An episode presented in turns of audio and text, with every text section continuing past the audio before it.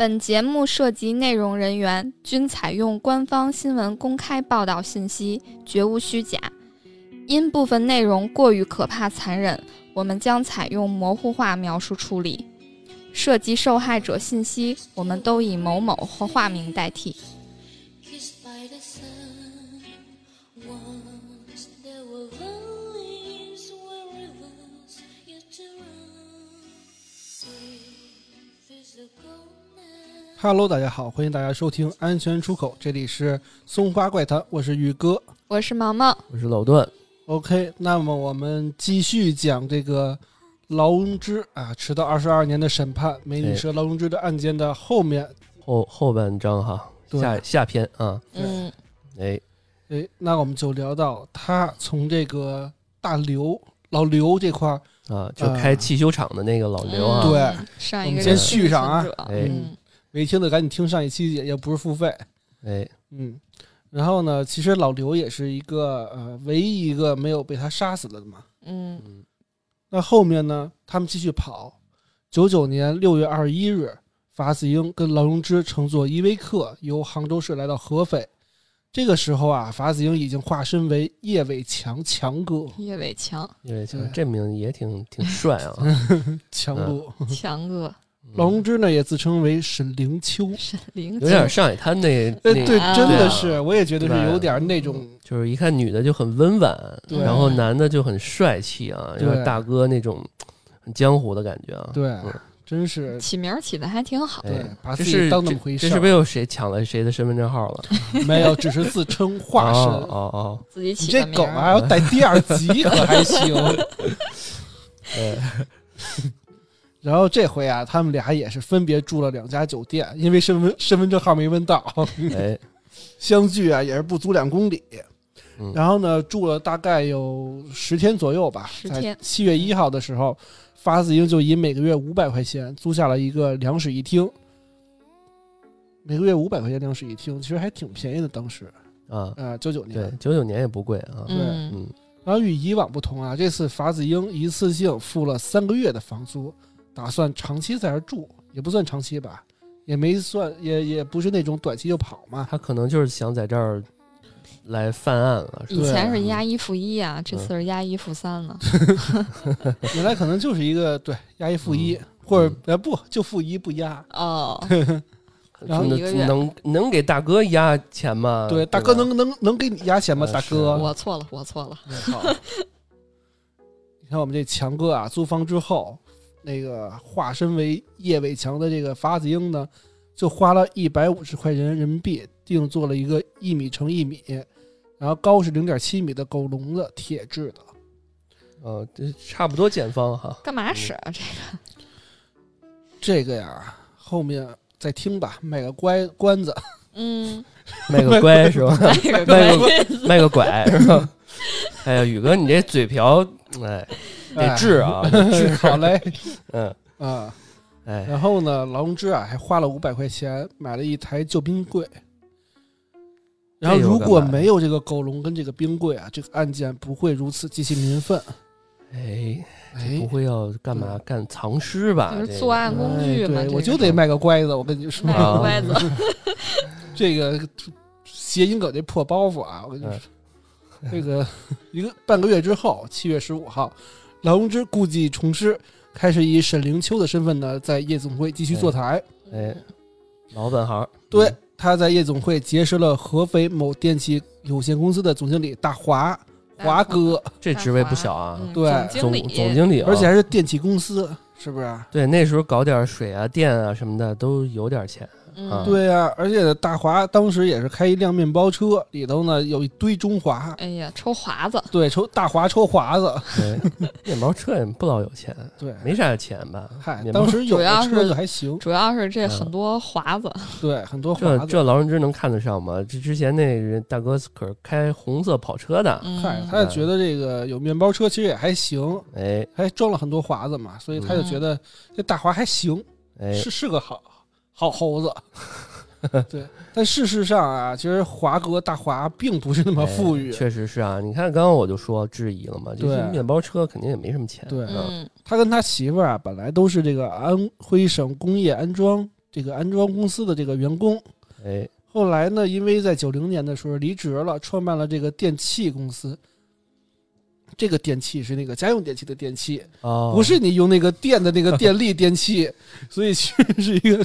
装富人啊，为了社交，所以他买了一个那就个跟某东是吧？很像是吧？那对这这华子也不知道是真华子假 华子，嗯，对对对对，反正就是装一车面包，哎，嗯看起来是那么回事儿。嗯然后七月二十二号上午啊，老公只给华子大华打电话约他说：“哎，你来我们家吧，哎，我爱你什么这的。对这坐台刚一个礼拜哈，对，然后也是这魅力不减当年啊！对啊，那这倒当是然了嗯，这才过多少年啊！嗯然后也是二话没说，大华赶紧去他们家。进屋之后呢，也是没废话啊，先是被法子英用刀持刀胁迫，然后呢，法子英把他的手脚给捆上了。但跟之前不同的是啊，这回他们囚禁大华的不是那个用捆上了，直而是直接把他关进了这个狗笼子里。哎，就刚刚提到那个买的那狗笼这子，对一米前方的这个狗一百五笼子定做的那个啊，对，嗯关键笼子之前啊，大华啊还被剥掉了衣服，他是脖子上啊缠了铁丝，手脚被捆在笼子的铁杆之上，那这整个人就缩在这个对笼子里，缩缩着缩着还不算，还被那个铁丝给缠了缠着手脚跟哦脖子。动也动不了了。对这这个几乎没什么活动空间了。对，对对，嗯然后法子英要开始逼迫说拿钱吧，兄弟。大华说我就几千块钱，我这都是蒙的。没钱，对，嗯没钱儿，我没就几钱千儿，二。嗯然后呢，就是说，哎，你要是要钱，我可能得找朋友借。发子英说：“行吧，你找朋友借，大不了咱俩全死呗。为什么呀？因为你有可能啊，就是打朋友借钱的时候，就引起了朋友的怀疑，朋友就报案了。那哎，时候咱俩就怕反报正警，对，嗯你要报警了之后，我先弄死你呗。嗯那沉默了一会儿啊，法子英就对大华说：“说，看来你还是不怕。一会儿呢，看看你怕不怕，我做给你看，你就相信我是认真的了，我是一绑匪。哎呀，这毛毛都吸气了，看 来看来哎是真真真害是怕了啊！哎，不这说管给给说进去了啊，对，这不管怎么别人怕不怕，你是怕了，嗯你真怂。这是这怎么做给他看呀？这个，对啊，下面啊就是整个《劳荣枝》法子英系列中最惨无人道的一个案子了。哎，这也就是刚刚这个宇哥说的最民愤的这个案这个点了啊。对嗯这个法子英啊，以做木工为由，就请了当时三十三岁的一个木匠上门。像木匠，对，进屋之后啊，事实上木匠是看到笼子里装一个人的，就感觉不对啊，拔腿赶紧想往后跑这。这谁看见不得吓死对啊就得想跑。对啊，法子英也没费二话，直接对着小木匠咣咣咣几刀捅死。这还不算完，直接法子英拎着小木匠的尸体，当着大华的面儿把小木匠的头颅割下来，直接拿给大华看。随后，小木匠的尸体还被装入了冰柜。他倒真是一句话没有，我觉得他们这过程中到底说了什么呀？能把这个法子英，我我一直觉得这人好恐怖啊！就是有些时候感觉还挺挺是讲理的人，但是有些时候感觉毫无道理，对吧？他其实到这个真正犯案之后啊，他只是一个亡命天涯的亡命徒，眼睛里呢也只有钱。之前那些什么英雄主义、什么所谓的这个什么规矩，完全都没有了。人命薄如纸，绝对不如钱。他这杀了一个人，跟杀个虫子、杀个小猫、小狗好像也没什么区别。对，也像之前老段说嘛，说我杀一个也是杀，我杀一堆也是杀。我可没 说，啊这是我说的，哦，好嘞，哎，直接跑，直接破你梗啊！嗯，不是我我说的意思是说，我特别想知道他们在具体具体具体杀的这种过程中，到底跟这个被害者聊了啥，这都死无对证了呀。对吧？我觉得就是这个很，就我觉得，因为我看到法子英其实还是一个挺情绪化的人啊，他能嗯把这个小就是做给他，为了做给他看而把一个无辜的人给这么这个叫什么虐杀是吧？这个不是，我觉得不像情绪化，他就是一个很直接冷静的人，就是他就不是不为了信吗证明，对对就你是不是不信吧？我就嗯我就那为什么会选择跟这个人因为方便呀，去因为这个去离展示呢？离他们家呃不不他就是远随机选了一个人，哦对嗯好上门儿，不是我对，我指的是这个人是说他为什么来逼着那个，就是他不是做给那个放狗笼的里面那个人看吗？啊，放给对吧大华看，对，为什么给他看呢？我就在想这个问题，因为他觉得大华有钱，嗯就是不信。哦，嗯而且大华当时确实是这么说的，包大华括说你，我觉得你不像那个绑匪，因为我觉得你这个那么瘦弱，我觉得你不有敢点激他，是对吧？质啊。疑他，对只我能其实质疑想大说的哥就是这一点，对就是我觉得肯定是在他们聊说话过程中，就是不是打斗或者捅是捅的或者绑的过程中，他们肯定嗯有一系列交流。其实对吧大华就觉得说你这么瘦弱，我之所以被你制服，是因为你这个不讲武武德，不讲讲武武 德，老偷袭、小垃圾，呃就搞是偷对袭你老是嗯一进门你来通过骗来偷袭， 那这些话就肯定会激怒这个法子英。对啊，那发现嗯说你不信不是吗？那我干脆我让哎你相信相信，是但事实得上让你服，对，但事实上啊，他不知道的是，被他杀死的这个小木匠啊，是三个孩子的父亲，最小的孩孩子呢才三岁，他其实是为了给孩子们挣学费，从农村呢来到合肥打工，每个月给家里寄六十块钱。这是个家里的顶梁柱。对，在发子营被认定所有案件中，木匠是唯一一个跟抢劫本身毫无关系的人。案发后，合肥的警察拿着照片儿到合肥六安路打听尸源，过了很久才确定死者是来自安徽长丰县的木匠。木匠的妻子说，她跟丈夫啊是长丰乡下的农民，丈夫有木匠手艺，忙时呢在家务农，闲时外出打工。多的时候呢，一天能挣一百多块钱，一家人衣食无忧。但是，一九九九年那次，木匠几个月没有回家，媳妇儿就听说六安路路边有市场啊，有警察在寻找尸源。经过照片辨别后，又到了合肥市多家派出所和殡仪馆询问辨别，才最终确定。木匠死之后啊，留了三个，分别是三岁、五岁、七岁的孩孩子，还有一个老母亲。木匠媳妇儿缓了一年才到合肥打工，在一家酒店做保洁，每个月啊有七百块钱，而且呢从七百块钱缓慢涨到了如今的两个两千五百块钱每个月。三个孩子则留在老家，分别跟着外婆和奶奶成为留守儿童。太惨了，惨的我都说不出话来。这哎，是啊，我觉得能看出这一家人还是都是挺呃善良和就是肯定是关系 和是无辜的呀，就是呃，因为他刚那个宇哥说这一一段儿啊，就是一百块钱就可以让一大家子衣食无忧，嗯所以对说明他们其实对于物质生活没有太高的要求，嗯，他们可能更觉得大家一起一家人在一起就是最好的，对，嗯对？吧？而且感觉应该是很幸福的一家啊，小木匠还是挺对勤劳，呃，忙时在家对啊，呃干农活儿，然后闲了的就还出去打工。你看啊，同样是农民的孩子，农村的孩子，这个一家人，小木匠一家人就是一个很精勤神勤上恳很恳富足，对，然后很勤勤恳恳，为了生活努力打工拼搏的一家人。嗯，养而活这老个人劳和荣孩子，枝就选择了这个跟着这个所谓的大大哥啊，这个法子英去祸害人间。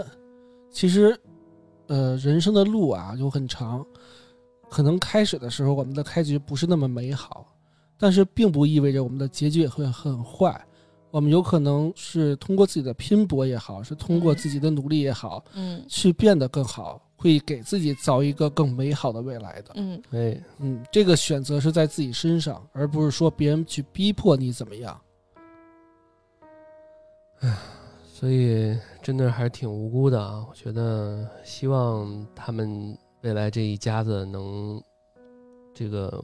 渡过难关，慢慢变好吧。对这嗯已经过去了二十年了吧？对，希望好人还有好孩子们报应该也都长大了，嗯，对吧？母亲应该也都日渐垂暮，也对比较老了。对不过我觉得社会应该对于他们来讲应该也是不错的啊，从七百涨到两千五。不应错该吗？ 这就当年啊，我我觉得这个既然宇哥刚刚提到了每月从七百缓慢涨到了如今每月的两千五，如今指的是什么时候？现在现现在啊，那现在有点低，我以为是因，我以为是因为这个，就是为了救济他啊们不是这样不是哦，那那现是在我这个两千五基本上嗯是最低工资那是我理解对错了啊。嗯但是现在两千五养三个孩子，确实还真的不太行啊。但是嗯其实还好，比如因为已经过了二十年了，嗯嗯可能三个孩子也从二十三岁、二十五岁、二十七岁，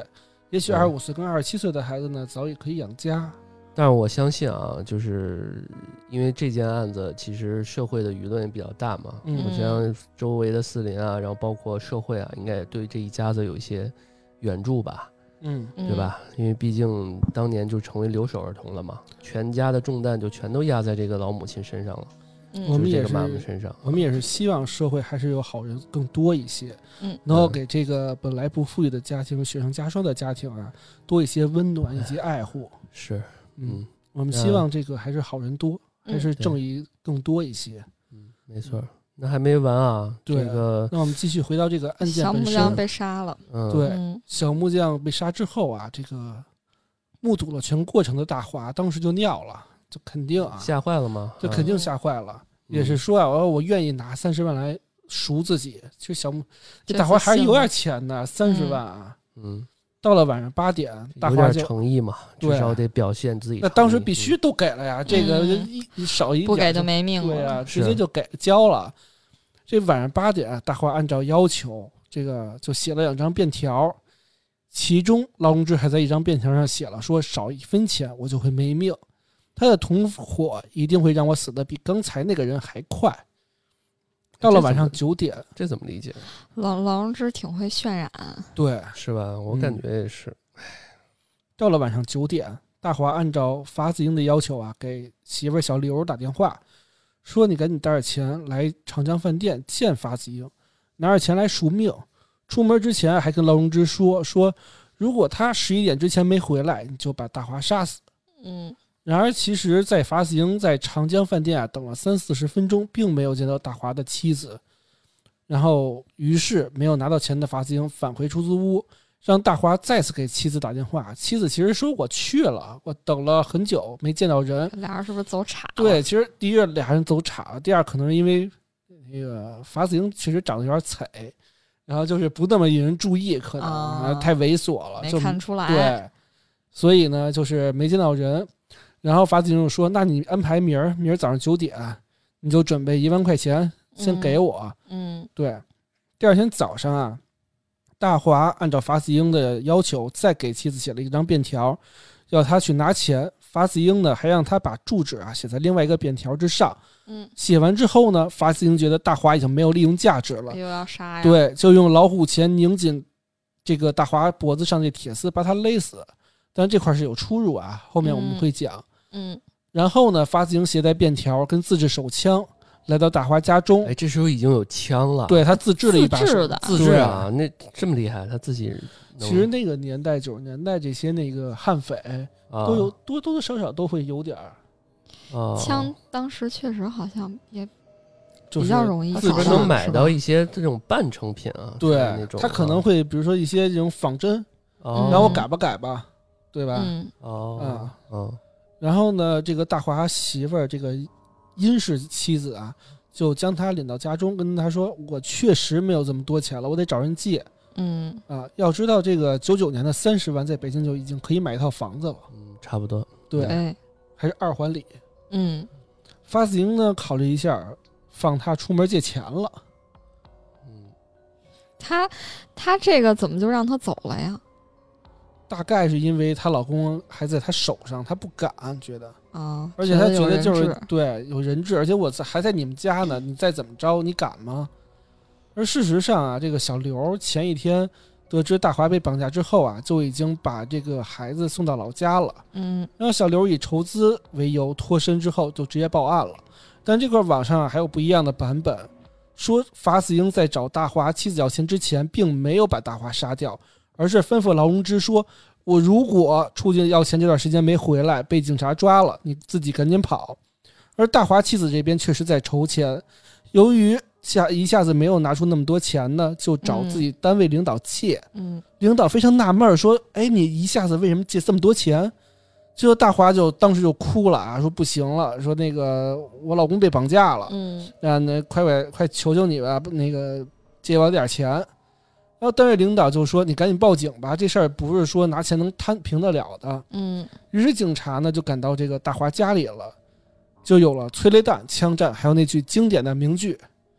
我们嗯后面说这段名言啊，嗯，你又又相信卖那个个乖子，你们觉得是哪个版本啊？ 呃，其实我更相信第二个版本。就是刚刚你说这个哈，对对对，嗯因为第一个不符合逻辑，说第一个不可能嗯说我先杀了之后我再去啊，然后这种是，但是第二二个我觉得总有一种宿命论，就是说，啊，就是大呃就是这个法子营觉得可能这次得他妈完蛋，是吧？哎呃其实他嗯其实他不是宿命论啊，他是说就是这个还是我刚才说那套逻辑，就是说。呃，其实确实是发行出去之后回来之后想干掉的，结果他出去之后没回来，因为他每次出去都是这么交代的嘛。然后大华怎么死的？大华其实是那个劳荣枝给勒死的，他们是不是每次作案，如果涉及到这种两个人不在一对起的时候，他都们会就交代这个。对，对，所以其实发金就跟那劳荣枝说，说如果我真的就俩仨小时没回来，你就赶紧跑吧，肯定是报警了。所以其实劳荣枝就是我更偏向于是劳荣枝杀了这个人跑的，嗯，而且呃我之前也说嘛，说这个之前这个法子英交代的是是说自己先杀了嘛，但是其实都是帮劳荣枝顶枪，那这块儿也挺奇怪的，因为呃，他如果呃法子英被抓了，那让劳荣枝赶紧跑，为什么还要把这个人杀死？啊杀因死为的话，因为留着活口就不是那个那么简单了。就容易被逮着，对啊劳荣枝容易被逮对着，啊，那肯定不能留活口啊！这件事情那个那么严重，那么大，也许我们再阴谋论一点儿，那个小木匠那点儿事儿，万一那个劳荣枝也是一个从从犯或者说共犯，他也干了一些很那什么的事儿，嗯。那肯定要杀人灭口。对，所以他当时也不确定那个发型真能被抓嘛，所以于情于理，他都会就直接先把那个大华给杀死啊。所以这个对更符合逻辑。你要说那个发型出门之前就先杀人，这不符合逻辑。万一我再没有遇到人呢，嗯对吧？嗯哎，那我们就顺着第二个版本继续说啊，嗯对就是警警方来了之后呢，怎么着了？对。然后嗯警方来了之后啊，就是直接到达现场，一共啊有民警、武警、特警，调动了二百多人。这大阵嗯势，对大阵势，因为确实是这个非非常吓人，嗯相嗯当于犯了很多案，对一直被通缉哈，对。嗯啊，那警警方啊没有去轻举妄动，先是切断了电话线。根据报道称啊，说当时现场持枪的警察有九到十个人持枪，一部分人呢走在楼内的这个走廊，另外一部分人在楼下以防法子英跳楼。这个时候，法子英啊其实是突然在窗户上看到有警车的，嗯所以呢，他其实是有防备的，就蹲蹲在了屋子的最后一个最里面的角落，用一个行李箱作为掩体与警方对峙。其实说实话啊，行李箱 这枪一打过去就穿了，对，所以呢，这警方啊也是想不打扰这个邻居之外之内的，所以他就是想主要还是劝降嘛，就要稳妥一点啊，对先万是一有民众误伤啊什么对的，不好说啊，这个对事儿，，所以一嗯般来说都是以劝劝降为主，实尽在量不行还我是不嗯再，开枪。啊对对对对能沟通就先沟通，对，嗯所以还是这个咱们警方还是比较人性化嘛，还是以嗯人权为主。那法子英就回话说：“你们过来一个，我打死一个；打死两个，我赚一个。这小词儿，”对，而且呢，嗯这对话还有一个非常有意思的点啊，就是法子英说：“说这个世界就是这么不公平，其实你的生命跟我的生命其实是一样还的。整上哲学”了。对，然后警警方说：“对啊，咱们的生命都一样珍贵，就是意思就是你出来呗，你那么珍贵。”嗯，法子英说：“珍贵啥？说句不好听的，你那么一点工资。”这怎么好没逻辑啊无，无语 了。这是什么意思啊？他以这个人的财富来定这个人生命的贵贱。然后法子英就不从，甚至还劝现场的警察靠边儿，说你不靠边儿，免得我这一抬手就能把你打死。哎，呃，我插一句啊，刚刚宇哥你说这就是刚刚说的那经典台词吗？，对啊，哦，就是珍贵啥，你那一点儿工资。哦，这是他口供的时候说对的吗？啊，对，而且这段啊，大家搜那个各大视频网站嗯都有，嗯，哦，我们可以看到现场的哦录像。他当时还跟记者说话了，对，因为这个录像记者不是把这个资料大家都看到了吗？嗯他跟录 他跟记者说说那个那个照相机的朋友啊，这种场合好玩吗？生和死啊，在瞬间就能成为现实。还挺挺爱沟通啊。说一嗯句话就还挺有哲理，对他嗯其实是认为这个记者老拍他，他觉得受到威胁了，他觉得嗯记特者别不爽。想让记者也死是吧？对，嗯，然后发自英啊就不从，还劝现场的警察靠边儿，说那个呃，你还在那里说话，我不想杀你，我举手啊就是一枪把你打倒。大约晚上十一点啊，就是警察奉公安局副局长命令向房内发催泪弹，啊不对，是十一点，不是晚上十一点。大约在两分钟之后啊，法子英就受不了了，催泪弹嘛还是比较致命的，嗯所以就冲出房间，一边冲啊，一边向警察开枪，当然还是没有打着任何人啊。由于牵挂大华的安全呢，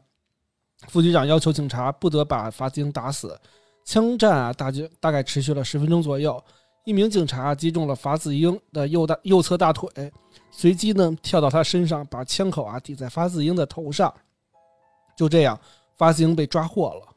哎，终于被抓哎了，被抓了啊。嗯，嗯，但华子已经死了吧？对啊，王荣之那边儿呢就像我们说的，就是刚刚解读的嘛，网上有流传说的这个劳荣枝是看那个呃英子法子英不回来这么久，所以呢用铁丝勒死了大花，开始四处流窜。嗯，那虽然在审法子英的时候啊，判决书认定的是法子英杀死了大华，嗯，但是劳荣枝一审的时候啊，这个公诉人就认为说大华可能死于劳荣枝之手，哎，为什么呢？因为呢，用钳子将受害人勒死不符合法子英的作案方式。法子英一般都是直接就拿手勒死，勒死了，因为之前法子英也跟那个劳荣枝交代嘛，说你要是谁不回来，就用钳子把他勒死。所以其实极有可能是这个女性作案，因为女性没那么大劲儿，所以她更多是用钳子得把借助铁丝工具哎，啊之前这个呃刘某这个案对子也啊是就这是种情老况虎钳，对哎说让老虎钳把他杀死，但是对他对没杀，他就对对敲了他的胸口。对对吧，对，其实这个更符合这个劳荣枝的作案特性。嗯那法子英与律师会见的时候啊，曾经律师问合肥死了几个人啊？就是法子英问律师合肥死了几个人，律师说两个。嗯，对啊，然后律师追问说：“大华是不是你杀的？”法子英说：“我不想说。”这就证明法子英并不确定大华死没死，因为如果他确定的话，他为什么会问何律师合肥死了几个人，嗯，对吧？哎，他这个这么说，还是其实想替那个谁顶罪的嘛，对是吧？嗯，他有如果没死的话，他就不能这么问了，对是吧？他爱要他是死，对他要死的话，他判就赶紧判断说一下啊劳荣枝怎么样了，是吧？对对，嗯，所以啊，我们也猜测啊，法子英肯定是被捕之后知道自己无力回天了，就想将所有的罪责一股脑儿拦下来。于是网上报道啊，都是法子英出门之前勒死了建华大华。可如果是这样呢，为何不把尸体提前处理掉啊？而是等着警方发现这个问题？劳荣枝一审的时候啊，说他不记得自己买过冰柜，也不知道法子英杀死了小木匠。小木匠被杀的时候，他跟大华在卧室。公诉人说说劳荣枝啊买了冰柜，而且是出了证证言的，证实了这个事情。嗯除此之外呢，现场勘查时候发现，小木匠被杀的时候啊，在厨房和那个卧室的距离只有三米。对啊，就这么近，他怎么可能不知道啊？对啊，对是吧嗯，这杀个人动静那么大，他还说什么自己不记得啊什么的，对这个就有就点是假了，装的。啊，这就有点假了啊。对嗯那现在法子英已经落网了，嗯，那么剩下的就是对他的审判，以及对这个劳荣枝的抓捕。我们先聊聊处决法子英这件事儿。嗯，警方在抓获法子英之后呢，先把他送往这个合肥的幺零四医院哎，进行紧急因救为治。腿呃中枪了嘛？对嗯，其实警察为什么要救一个人呢？并不是因为这个人值得，或者说这个杀人犯值得救命，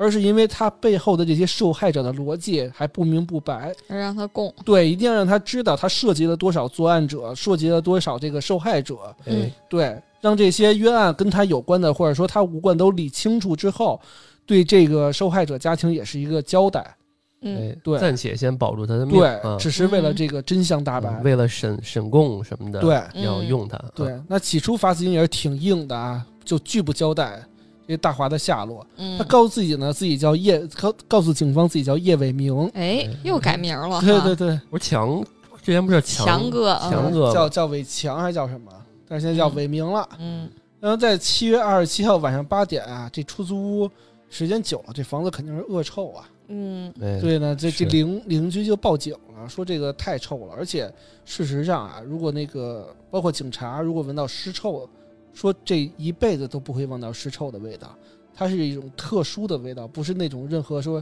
咱们放点菜臭了，放点什么垃东西圾臭啊，对，嗯绝对不是尸臭，是那种萦绕在你的脑海里，萦绕在你的灵魂里，一辈子忘不掉的。说的我都瘆得慌。 然后警方啊进入房间之后，看到大华的尸身已经严重腐烂，警方啊还在冰柜里头找到小木匠的尸体。得到这个消息之后，法子英说出了自己的真实身份，并招供了他们与龙之杀死这个大华跟小木匠的经过，还有温州的这两名坐台女梁见柳二棺材不人。落泪，这里面我有一个问题啊，嗯他既然想保劳荣枝，为什么他这里面又供出劳荣枝？他这时候完全不说劳荣枝不就好了？他不供劳荣枝的话，靠自己是怎么操作这些的呀？那个大华的那个老婆已嗯，经知道龙之了，对没呀有见过面了，已经已经供出来了。哦而且事实上，就是目击证证人，包括一些线索，包括一些这个证据，都能证明他们是两人作嗯也案。就是说，对他这个紧急治疗完之后出来审他的时候就说：“哎，劳荣枝你认识吗？你们俩什么关系？”甚至啊更。对吧早，因为他们犯了这个第一个案子的时候就没有消质问，哦，嗯明白了。对所以嗯其实包括那个，你还记得之前查到那个叫叫什么身份证号那个那个那个什么陈哦家。就是家偷了一身份证号对码，，这个时候就已经是劳荣枝跟法斯英绑在一起了，嗯对，而且就是之前一直在杀第一个人之后，警察就已经在通缉了，通缉的是他们两个人，所以是很理所应当的。哦，OK，对，然后法死英呢也是气焰非常嚣张啊，就是虽然认供了，其实还是那个全无悔意。一九九九年十一月二号，合肥市人民检察院指控法死英犯绑架罪、故意杀人罪、抢劫罪，向合肥市中级人民法院提出公诉。据报道，法死英当庭辩称，他是在劫富济贫，他还没改呢。对他还是想当大哥啊，当英雄，但其实他并不是劫富济贫，他就是在抢劫杀人。该案主诉检察官回忆，法子英当时气焰嚣张，全无悔意，并且在审讯过程中，法子英一直都是叼着一根烟，不给就一句话不说。即使在最后死刑的时候啊，其实他最后有那个各大网站能看到他死刑那个照片儿，死刑之前最后最后那个照片儿，嗯嘴上还叼着烟呢，大哥。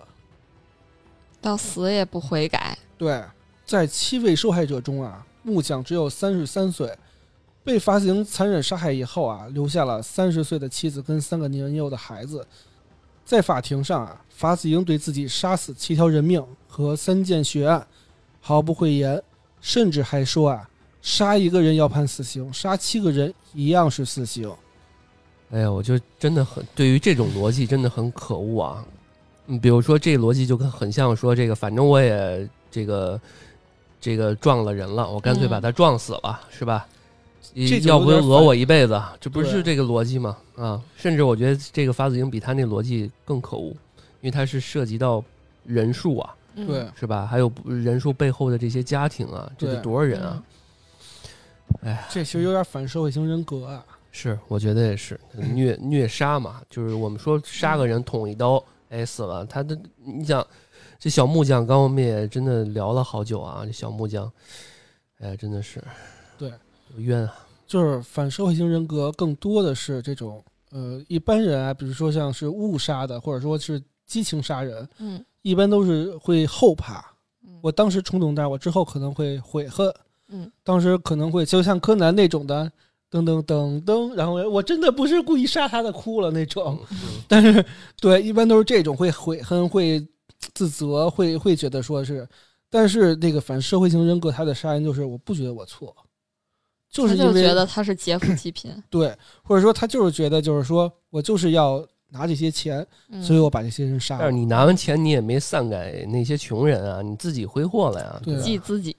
对 啊，先当大哥吧， 先先把钱借了吧。哎，是，嗯对，然后呢，因此合肥市中级人民法院就当场宣判了，嗯嗯，判处这个法子英死刑，死刑，剥夺政治权利终身，并嗯处罚两万块钱。同时啊，以法子英无实际赔偿能力为由，判决其对刑事附带民事诉讼免于赔偿。当时他已经没钱了，嗯，嗯，法子英呢没有提出上诉，就这样。就认在了，一九九九年十二月二十八号，法子英在合肥县肥西县被公开枪决。这个大快人心啊，对，嗯嗯，但是呢，大快人心之上啊，还有一个乌云还未轻开，还没走开，这就是潜逃的劳荣枝。嗯在哎逃离合肥之后啊，劳荣枝前往他与法子英在重庆长期的这个称之为所谓的安全屋的地方。他在屋里啊留一便条，他还是在挂念法子英吧。嗯，他就写着说：“亲爱的，我先走了，我在家里等你，爱你。他以为发自英也还能跑呢哎还，挺甜蜜啊，，对他，嗯其实两个人还真真爱哈。嗯哎呦，我真的很很不理解这个劳荣枝的心态因为啊，他们毕竟不是正常人，按按道理，他逃出魔爪了，他应该好好的忏悔啊。我我我能理解他害怕，他他不去自首啊，或者怎么着的。但是我我我我不认同啊，但是我能理解他不去自首什么的。但是你说真的爱吗，他还在想着他，他还啊爱对啊，这一点我就不是很能他，说明他接受真爱他，而不是说他一直害怕他是恶魔。对，所以说，呃，他供述的发自英一直威胁他，也有可能是装的，对吧？嗯，我觉得也是，对，所以他不是这种被迫性的犯罪。嗯，嗯而且啊，我们说这块儿说插一句，这个法子英其实现在还没有离婚，他只是协议离婚，他还有媳妇儿，还有孩子。嗯整个过程中，他根本就没有想过他女儿的事儿，他一直想的就是跟这个，呃，劳荣枝作为这个亡命鸳鸯，去去去抢劫、去杀人、去去逃亡，对，拿着钱跑，颠沛流离的生活对啊，嗯，根本就没有想过说他还有女儿这事儿。他还是更在乎劳荣对枝，，啊就是他真的是一点人性啊都是泯灭。嗯嗯，爱情爱情没处理好，亲情也更没有，嗯对然后毫无人性，嗯嗯，这么这么个人，他是对对自己根本就不负责，更不要提爱情和亲情了。嗯对，，其实也是不能用正常的人性以及这个社会观来评价他，因对，为他本来就反社会。哎，那后来啊，在庭审的时候，劳荣枝说，他当时得知发子英被抓的消息之后啊，非常的悲痛，非常难过。悲痛，嗯，其实能理解啊，我们现在已经感觉到，就是发子英跟那个劳荣枝真正是，就是从爱情观念来讲，还真是相爱啊。那这段时间不停的逃亡，也是过得颠沛流离。他先从重庆留了纸条去了合肥，然后从合肥逃往武汉，逃往河南，之后到重庆。回到重庆应该还是在等他吧？两对，嗯相千当年于转了嗯一圈儿又回到对重庆，嗯对，嗯回到重庆那会儿，因为发自英是在十二月底被枪决的嘛，当时还没有到嘛。嗯，然后发现那个法子英被枪决之后，两千年左右啊，这个劳荣枝就跑到了厦门，嗯一直其实一直到他现在被抓，他都在厦门。然后呢，他说他在逃亡期间啊，有时候住招待所，有时候被男人包养，在厦门呢做陪酒、卖车、卖手表的生意。哦，二十多岁也是，嗯，也挺，也是也挺美的时候呢，对，二十六，嗯对嗯，二零一六年年中，他到某酒吧做陪酒。他当时啊是这个酒吧里头唯一取英文人英文名的人啊，还比较洋，嗯嗯叫 Sherry。 ，Sherry， ，Sherry，嗯，雪同事梨， 对，谢丽，这这韩国那边，哎好嘞嗯，不叫雪莉吗？嗯嗯。然后同事回忆称啊，说他比较擅长打扮，而且很温柔，很勤快。一六年，他都已经四十岁了，嗯，很温柔，擅长打扮，勤快。 这倒是和他年轻时候照片感觉很像。嗯，嗯所以他每个月提成都有一万块钱。你看，人家四十岁，靠着这个皮肉生意还能拿一万多块钱，真是这个长相可能确实嗯比较那个。这时候不一定是皮肉生意吧，就是在呃他就是酒吧卖里，酒，对，对陪酒。嗯但是四十岁，也说不好，嗯，也说不好，因为嗯呃，也有这可能是私下的，这就可不能这就不多说了吧。嗯我觉得包养这好多事儿都都真的说不好了。对，他可能专招那种六十岁老头儿喜欢，嗯 这跟那木岛这佳苗似的。哎，这就不知道了。对这对宇对哥我有们猜生测活，啊宇哥有生活，没没没没我没有我没有不没知有 。道啊没去过厦 门，嗯哪儿都不去。这大门不出二门不迈的，就嗯给我们说这话。这就不知道了。他这每个月的提成就一万多块，就还收入这还没挺说高别的呢收入呢啊。，对嗯对，他收入是啊也是在酒吧客服中啊嗯，在所谓的客服嗯，客户服务中啊居于上游。除此嗯之外，他还非常讲究这个穿着啊，跟生活品味，也是一个有逼格的人。嗯，哎，他在弹钢琴、画画、学小提琴还挺自注重自我提升哈。啊嗯，还养了两条狗。修身养性，那他其实工资啊收入确实挺高的，因为这个钢琴、画画、学小提琴的费用还是不低的。嗯，嗯，这都不是说一般家庭可以承受 得起。对，还有两条狗呢。 你说他这么爱心，他还能养两条狗？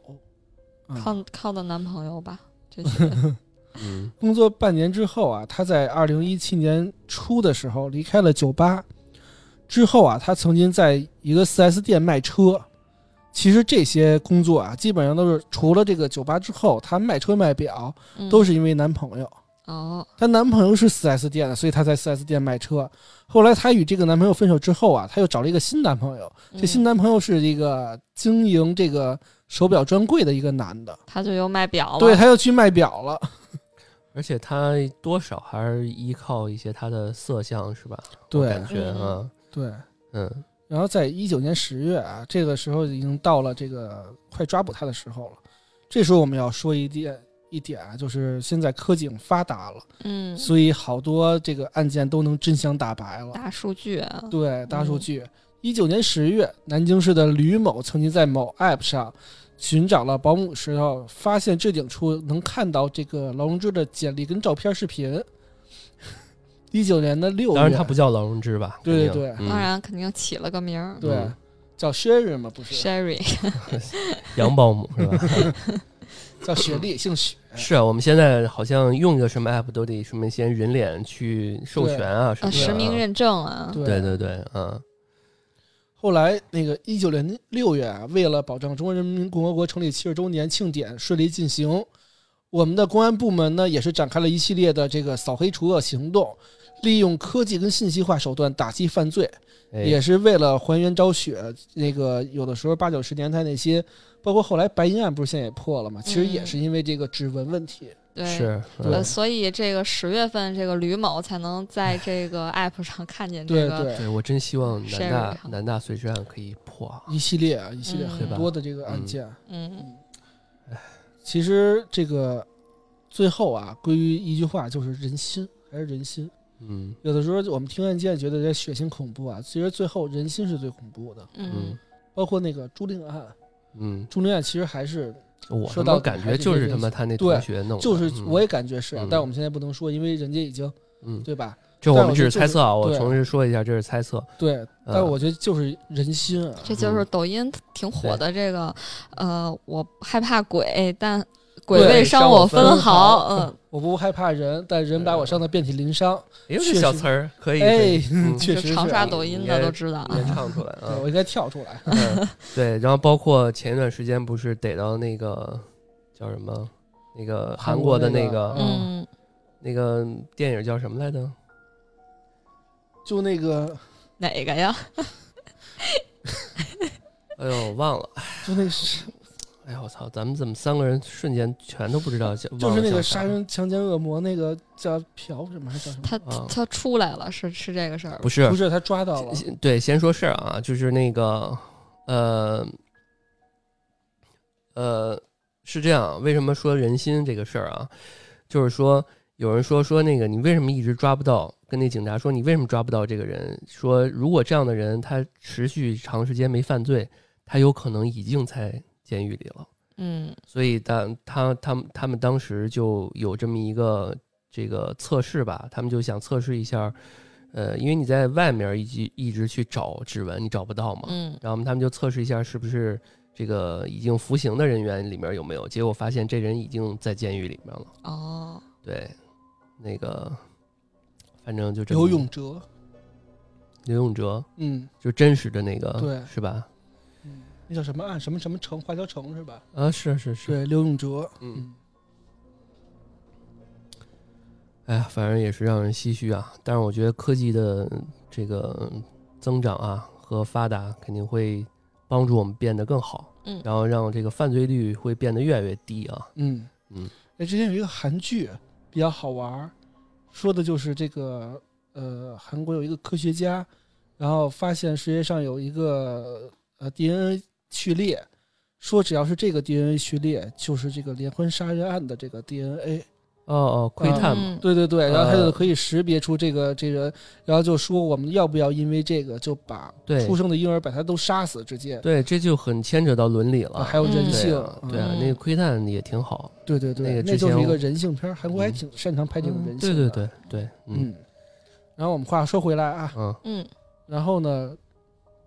就刚刚说到打击犯罪这一对块儿啊，，所以呢，我们最关键的是什么？是有摄像头，对，嗯，对嗯有了摄像头就能拍到人，而且我们现在都知道，任意一个这个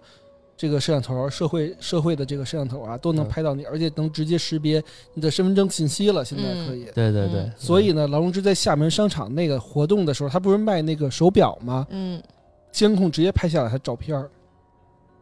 在十一月二十七号，厦门公安的大数据分析显示，某张照片中的女子同通缉犯劳荣枝相似度查达到百分之九十七点三三，那基本就是，就是嗯那毕竟已经很多年了。嗯于是警局啊就派出两队人马，分别进行调控布控。而且在十一月二十八号，就是在一天之后，嗯厦门警方某手表专柜的这个这个地劳对荣方枝吧啊嗯嗯就那个被警察抓获了。啊，他这时候嗯那在还挺谨慎的啊，手表专柜当柜员儿，这嗯，不值得一天啊，对，嗯还是挺谨慎的被。抓的时候，劳荣枝还装呢，说自己是南京人红叶娇红红叶椒娇这嗯这名儿起的，娇娇，哎，啊 嗯，呃这名都挺温婉的对啊，我觉得都对挺都挺劳荣 枝的。 挺老对啊，就你看哪个名儿他自己起的，这对些安在他那脸上沈都沈还凌挺秋啊，嗯都都这对啊，沈凌秋挂的确实挺好听的，对，嗯，有点文化，我觉得。这人老家师老老师没白当啊， 嗯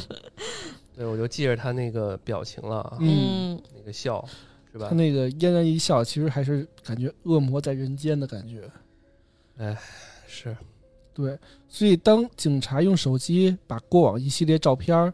摆在劳荣枝眼前的时候，劳荣枝也是二话二话没说就认了，就从容的跟着那个警察离开。认了吗？嗯，其实起初也是不认罪的，也不承认自己的真实身份嘛，嗯还说我就是红叶娇，我是一名孤儿，我也不知道自己的籍贯、父母。直到我们现在有一个科学叫做 DNA 对比，嗯对他就知道，哎，这现在哎，瞒不完下了，去了。嗯对，完了，现在科学太发达了，还是感谢科学的对这个先进啊嗯，对。该来的总会来的啊那一天。对嗯虽迟但到嘛，正义。嗯，然后呢，他就低头演戏，承认自己劳荣枝，而且哭的不行了，就开始装那个装怂那一套。随后啊，在审讯过程中，劳荣枝也主动交代过，之前一九九七年十月的案件发生在温州那个，死者为两名在夜总夜总会工作的女性啊，。他的同事，对，哎，就与那个大雄大华不同，因为他当时在社会的这个关系更破碎，因为哎夜总会工作嘛，对对，我们知道这种哎夜总会工作这种女性啊，她们基本上认识人也都比较杂，对，对嗯，吧？然都后是化名，也不用对真实姓名，哦对所以就是侦查这一块儿，我们警方啊，侦查这一块儿确实比较也难比较难。对，之前法子英没有交代过这个，对对对对。嗯对，然后，而且这个一般我们来说，这种社会工作的女性，她基本上都不会常住一个地儿，嗯她基本上都是在一地儿待几天，然后去打个短工，然后这边有风险，哎，我变个化名去下一个地方，嗯哎所以这个就更难去追踪他们的这个这个足迹了。怕别人认识他，对也哎怕对被对别人因为抓的他啊们，也是在犯法嘛。对，是，而且真的是失踪了几个月，其实也没人知道。对，其实还真是。嗯，而且他们往往背井离乡的，其实跟父母估计关系也不好，甚至对就是背着父母在做这个事儿嘛。对，嗯像韩国那个强奸杀人犯，他其实就是、嗯呃，经常对这种嗯社会的这个工作女性下手嘛、嗯，对对对，对。然后呢，这个事发之后啊，案发之后，温州警方侦查了两年都没有破案，直到得知合肥警方的通知说，那个郎红之交代了这个案件的经过，嗯而那具无名男尸则是这个法子英在合肥六安路路边市场骗来的小木匠。对，就是我们一直小说木的匠啊，那到个现在才开始对啊最才冤破的了那个，对，嗯，根据判决书，大华被绑架之后，一开始并不相信法子英敢杀人，而法子英为了证明自己的残酷，以装修的名义将木匠骗至家中，当场捅死并肢解。放冰柜里的那个事儿。对对，嗯这个案件的脉络啊，到现在算是讲清楚了。嗯，那么就来到了审判。嗯二零一九年十二月五号，厦门警方将劳荣枝移交到南昌警方。厦门警方查明其没有在潜逃厦门的期间做过案，那这也挺长时间了，有对大概啊十九年，十九年，对嗯，二十年了，近。所以他还是没有这个法子英撺等，他可能就没有这个作案的这个动力跟动机了他啊，后期还是挺像他说的挺上进的， 享受生活了， 是吧？还被包养上啥劲啊？ 不是还卖表吗？嗯虽然被包的卖表，学学钢琴啊，学跳舞的。学画画。行吧，嗯，在二零二零年十二月二十一号，劳荣枝案在南昌开庭，庭上劳荣枝对自己此前的供述当场就翻供，嗯声称自己是受到了法子英的胁迫，也是受害者。他说自己有三万块钱积蓄，愿意倾其所有赔给这些受害者。才三万块钱，对啊，人命关天的事儿，在他眼里不过三万块。二零二一年九月九号上午九点，江西南昌中院依法对劳荣枝涉嫌故意杀人、抢劫、绑架罪案进行一审公开宣判对。，这是前两天啊，对嗯就是嗯就二零二一年了嘛，已经，对，嗯嗯也就是前几天，也就是大家都耳熟能详的那个，就上过上过热搜啊对，某某博的微博，就那说他这个微博热搜嘛，翻案呃翻供以后呃到现在他又多火了九个月，对，但是其实也是证据链确凿了，已经。嗯此时，距离他的同伙，也就是他的爱人，自己追随了长达五年、恶贯满盈的这个法子英福珠，已经过去了将近八千个日夜了。五年啊，不是，自己追随了五年，但是其实现在二零二一年嘛，这个法子英已是经一过九了九20多九年哦年死了的，哦哦对，嗯已经是二十二年哦，了。二十多年，嗯二十多年了，对于受害者人家属来说，这个二十年、二十多年备真受是煎熬。真是煎熬，嗯一直不能够那个，相当于这事儿，如果那劳荣枝不被抓，对于家属来讲，这事儿也没算完，是吧？对小嗯木匠家属是现在才知道啊，自从这个劳荣枝被抓到以后，才知道自己这个丈夫是怎么死的。对，嗯，是其实有的时候，他知道之后会不会更难过？都过去二十多年了，就知道了，可能也没有什么太大的嗯，但是怎么说呢？这个需要一个真相，活要见人，是啊死要见尸嘛。对啊，有些时候就要一个说尸法体，是当时那个已经知道了嘛，嗯但是真相这个是意思现在才公开。嗯，嗯，在庭审中啊，劳荣枝再次重申，自己出于对于年轻无知，整个人生被毁灭，也是一个受害者。他开始演了，对，嗯开始咱们刚开始这个第一期这个劳荣枝上一期的时候，这我个不傻白服甜，对 我，们放那段录音啊对什 么的，嗯这个开头，公诉人指出说，在案发的时候，所有被害者均比现在的劳荣枝更年轻，其中还包括了一岁三岁的女童。就是被泡在浴缸里对的那个。法院的审理啊，认为说被告人劳荣枝伙同他人故意非法剥夺他人性命，其行为呢已经构成了故意杀人罪。其实就是说你是同伙儿，你也嗯是算故意杀人罪。嗯，以非法占有为目的，采取暴力、威胁手段抢劫被害人财物，嗯其行为呢也构成了抢劫罪。嗯，以勒索财物为目的的绑架被害人，其行为呢也构成了绑架罪。数罪并罚吧。对，而劳荣枝在共同犯罪中呢，也起到了主要的作用，嗯是属于主犯，嗯应当按照其所参与的所有犯罪处罚。老庸之归案后，如实供述自己常州绑架的事实，属于坦白。老庸之故意杀人致五人死亡，致抢劫致一人死亡，抢劫数额巨大，并且有入户抢劫情节。嗯绑架致一人死亡，勒索赎金七万余元，情节属于特别恶劣，手段特别残忍，主观深恶极深，主观恶性极深，人身危害性跟社会危害性极大，后果和罪行极其严重，应依法处惩处。虽然有坦白情节，但不足以从轻处罚。因此，劳荣枝被判数罪并罚，处以死刑。哎，一审宣判后啊，被告人劳荣枝当庭就表示上诉了，于是就有了之前那个一系列对话嘛。啊，就是我我，不服，嗯，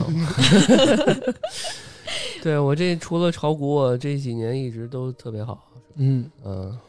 而在法子营被枪毙以后啊，劳荣枝依然逍遥法外二十多年，过着纸醉金迷的生活。真的很想问一句，他真的不会在无数的深夜里想起那些无辜的亡魂，以及那个被泡在浴缸里的三岁的小孩儿吗？再看他法庭上说的，说自己是一个有良心的人，就像他这二十多年唯一做的错事就是炒股一样讽刺。谁就是我觉得特奇怪，就是他当时说这炒股，谁关心他炒不炒股啊？跟这跟这你这事儿有啥关系？可能是炒股赔了，所以他觉得他做错而了。且我觉得他就怀着一个侥幸心理，就觉得我这二十年是不是这事儿就过去了，是吧？你看他这心里是这样，嗯，就是只要是是自己亏损的，就是错的；嗯，对自己挣的，就是对对的。你看还他真炒是股是亏了，是错的，对，对吧？嗯自己其他的就是得来的钱不不管怎么得过来的都是对的。那其实这样的话，还是一个我们说还是像一个反社会型人格，他和法子英的这个思想其实一样，对，非常同步，呃，他们都是以钱为准，对，那或者说人以既得利益者为主，对，嗯，只要我得到了利益，呃，用什么手段都行，什么样的代价也不应该有，因为这是他是以自己为出发的这个视角嘛。是，所以法律的存在还是很有它很大的这个意义和作用的。当，然，嗯嗯法律是对一个人最低的道德要求，嗯如果连最低的道德啊，这个社会都丧失，这个人伦都丧失，嗯，那么人怎么能用人的前提去定义呢？对啊嗯。可笑是他还说过呢，说什么法律不会放过一个坏人啊，也不会呃放过一个好冤人，冤枉一个好呃人冤枉一冤个枉好一个好人，啊，对，对，就是反正。但是他忽嗯略了这前提，首先得是人吧？对啊，他这他有人性吗？他手沾了这么多是鲜血，不配，对，哎，这个我们第 上一期说那个红蜘蛛，我觉得大家到时候也可以去看一看，啊嗯，因为我们很难去看劳荣枝这个案这个人啊，他真正犯案的一些什么具体的情况，嗯这个只有他们他跟这个叫法子营他们俩知道了。嗯但是大家想感受一下这种感觉啊，大家可以去看一看那个《红蜘蛛》，是吧？它是一个，哎呀，真实案件改编的这对种一啊个，他就是以这个劳荣枝案件改编的，嗯对聚聚焦女性犯罪的这种一个电视剧啊，对，因为我那个年代感比较强嘛，而且可能经费也不太足，它那种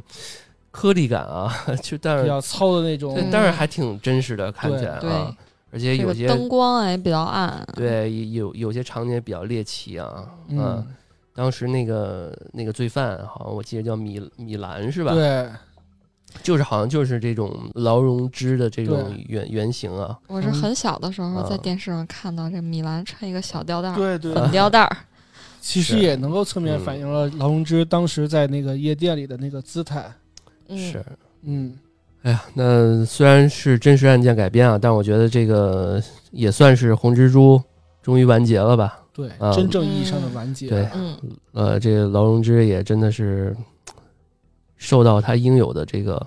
惩罚吧？啊，嗯。那九十年代的技术不够先进，嗯让有些案件破案难度很大，时隔多年以后才让这些有罪之人得到惩罚，对，同时呢，也还有一些无辜的人被冤枉，耽误的人生到底有谁能够来偿还呢？是啊，